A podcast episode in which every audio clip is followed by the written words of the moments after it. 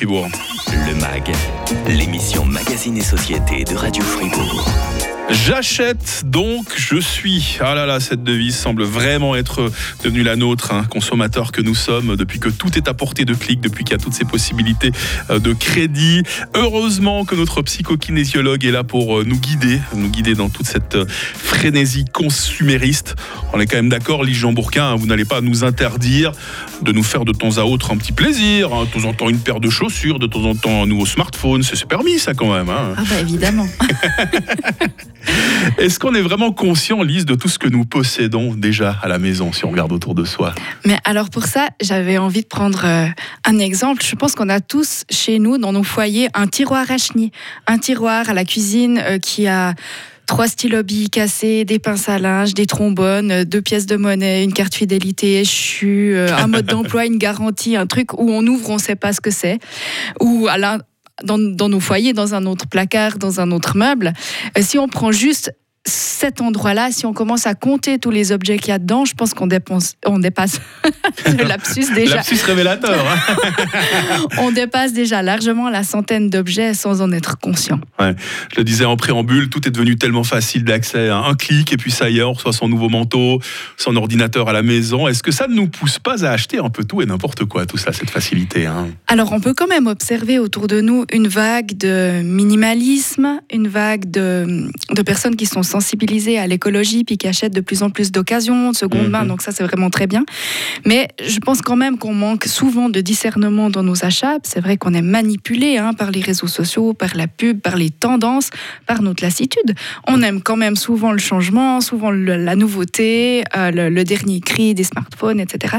Et c'est vrai qu'on est quand même dans une société de satisfaction immédiate où on a envie du tout de suite. C'est des shoots de dopamine incroyables qui ont l'impression de nous rendre heureux, mais c'est malheureusement assez éphémère. Cette émission, on l'a fait aussi avec nos auditeurs. Lise, hein, depuis très tôt ce matin, c'est la question du jour au 079 127 70 60. Est-ce que vous avez l'impression parfois de trop acheter ? Qu'est-ce que vous faites de tout ce que vous achetez ?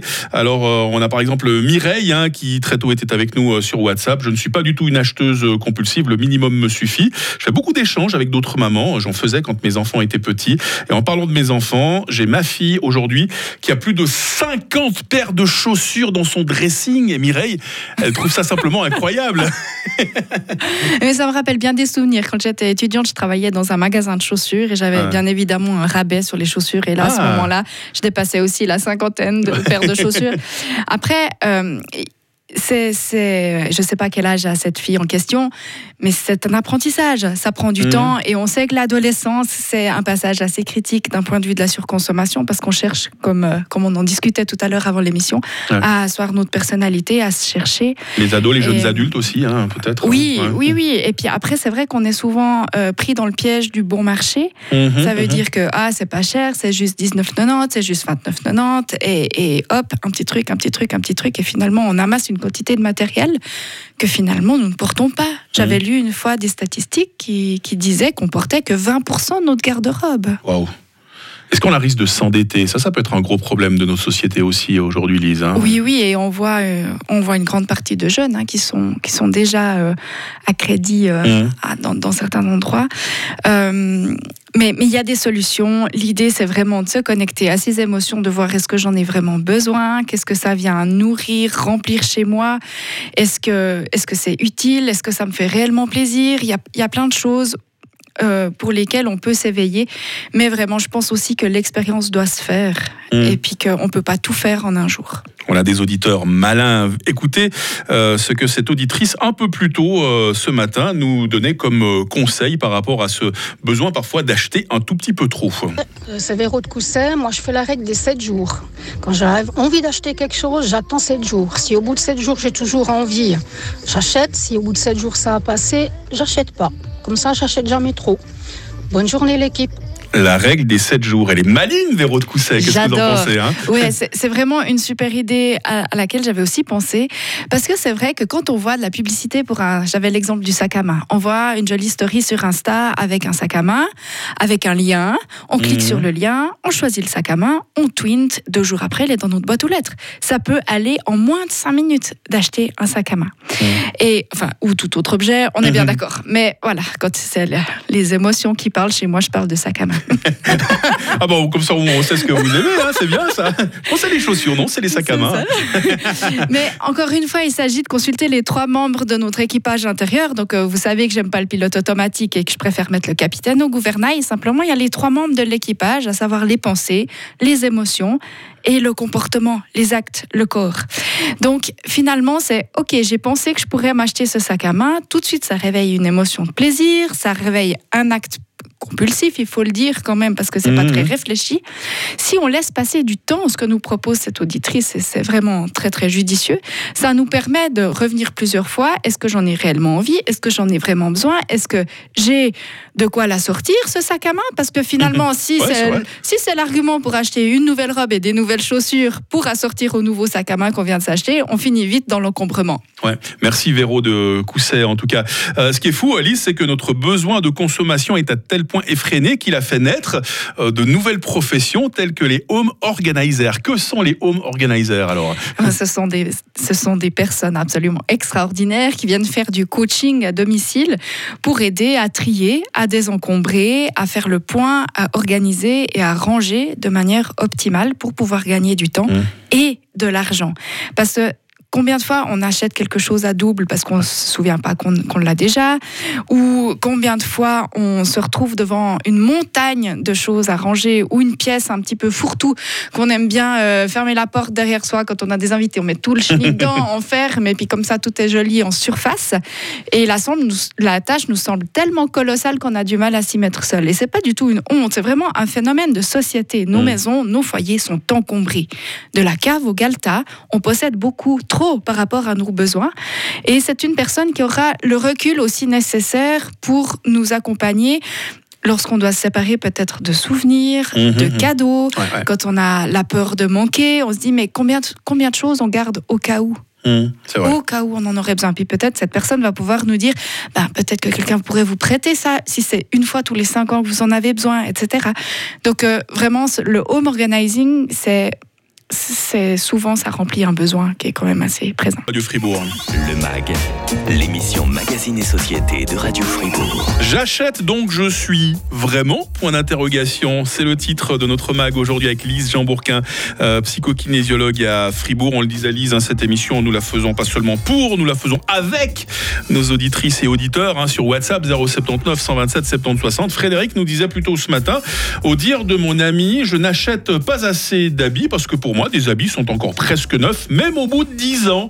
C'est tellement démodé, mais moi, ça me va très, très, très bien. Voilà un garçon économe que Frédéric. Voilà quelqu'un qui ne se jette pas sur les soldes pour un oui ou pour un non. Hein. Oui, tout à fait. Après...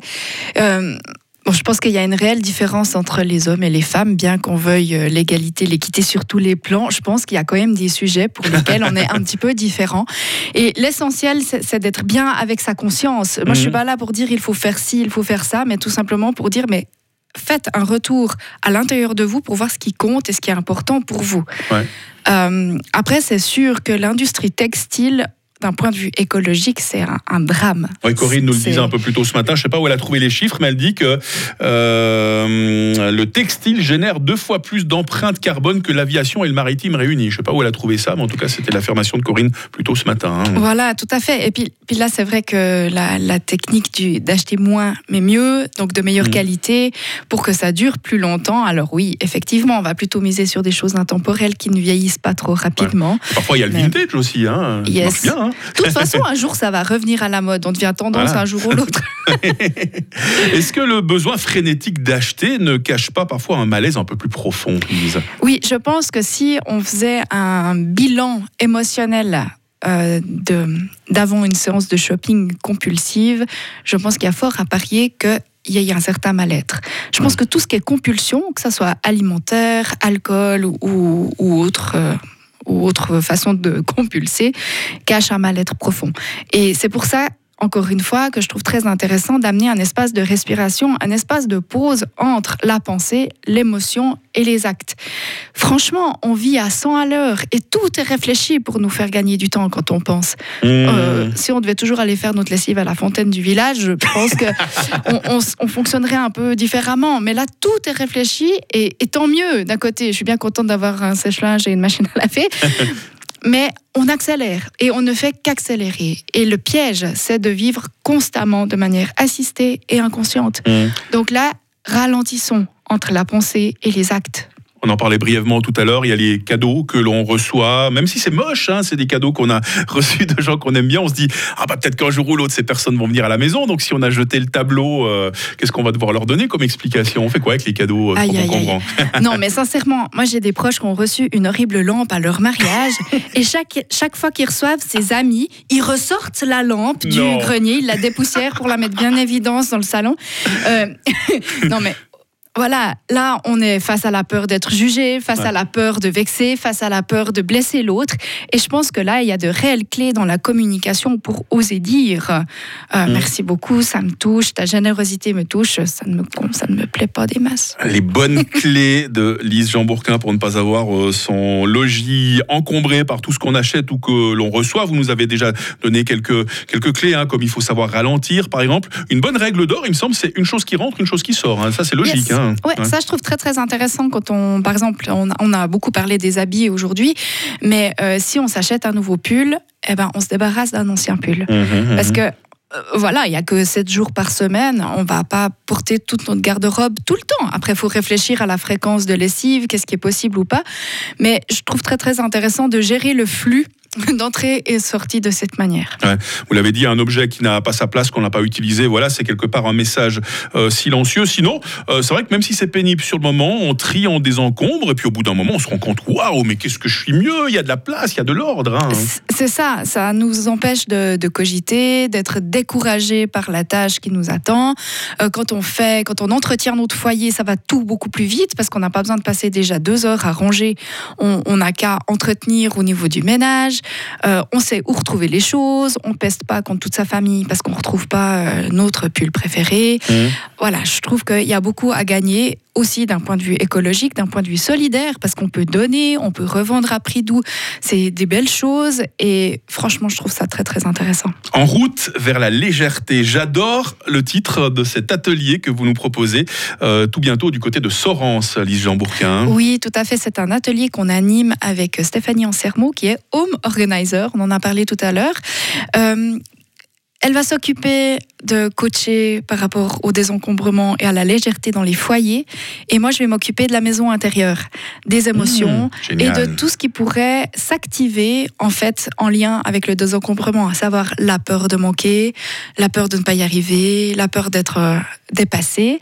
Et on va vraiment prendre le temps de faire un atelier sur mesure. Et toutes personnes qui ont envie de découvrir la psycho-kinésiologie et le home organizing sont bienvenus parce que de toute façon c'est des notions qui sont bonnes à prendre pour tout le monde, même si on n'est pas en train d'étouffer dans sa maison. Renseignements et inscriptions sur votre site internet lisejeanbourquin.ch. Vous connaissez Bob Morlon, hein ? Mais absolument. Voilà, il nous écoute Bob en ce moment, on lui transmet nos amitiés, il nous dit allez faire un petit tour dans les déchetteries et vous allez très vite vous rendre compte que beaucoup de choses achetées finissent à la poubelle sans même avoir été déballées. Pour moi ce serait peut-être le meilleur remède contre la surconsommation, hein. Yes. Merci Bob.